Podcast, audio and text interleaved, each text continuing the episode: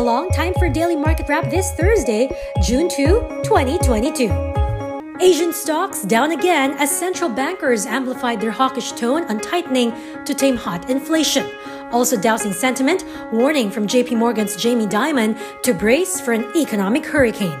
Here at home, the PSE index fell again, this time by 25 points to settle at 66.86, with decliners beating advancers 100 to 73. Philstocks Financial's Japhet Tantiangco says, based on the correlation between volatility and value turnover, investors appear to be taking a wait and see approach still.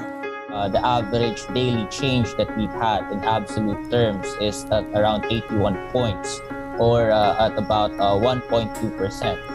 Um, this is higher compared to uh, the uh, January to April uh, January to April average daily change of just about one percent or about 70 uh, 73 points. Mm-hmm. So uh, somehow the market has been relative uh, has been volatile in the, in the last month.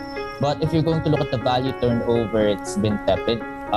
trading average value turnover was just averaging daily at 6.6 billion. Uh, this is uh, excluding the last day when we had the MSCI rebalancing.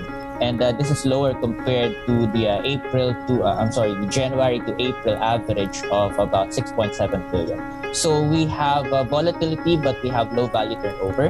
So this means that many investors are still staying on the sidelines. investors are still waiting for, you know, for, for some factors to unfold. They're still waiting for clarity of course, first and foremost, you still have our external issues. You have the, uh, you know, the the, the period. Uh, we're we're already entering the uh, the period of monetary tightening, and um, not just here in the Philippines but also abroad. So uh, investors are, uh, you know, are waiting on how aggressive central banks could get uh, in order to tame the problem at hand, which is the rising inflation. In corporate stories, Union Bank successfully raised 11 billion pesos from the Philippines' first ever offering of digital peso bonds. Defying a volatile rate backdrop, retail and institutional investors trooped to the offer, resulting in the order book being 11 times oversubscribed. Being a digital bond, this offer paves the way for the future use of blockchain technology in issuances. Still on fundraising, Vistaland and Lifescapes to issue an additional 2 billion pesos in corporate notes due 2027 to refinance existing or maturing obligations. The notes will carry a fixed interest rate of 7.2359% per annum.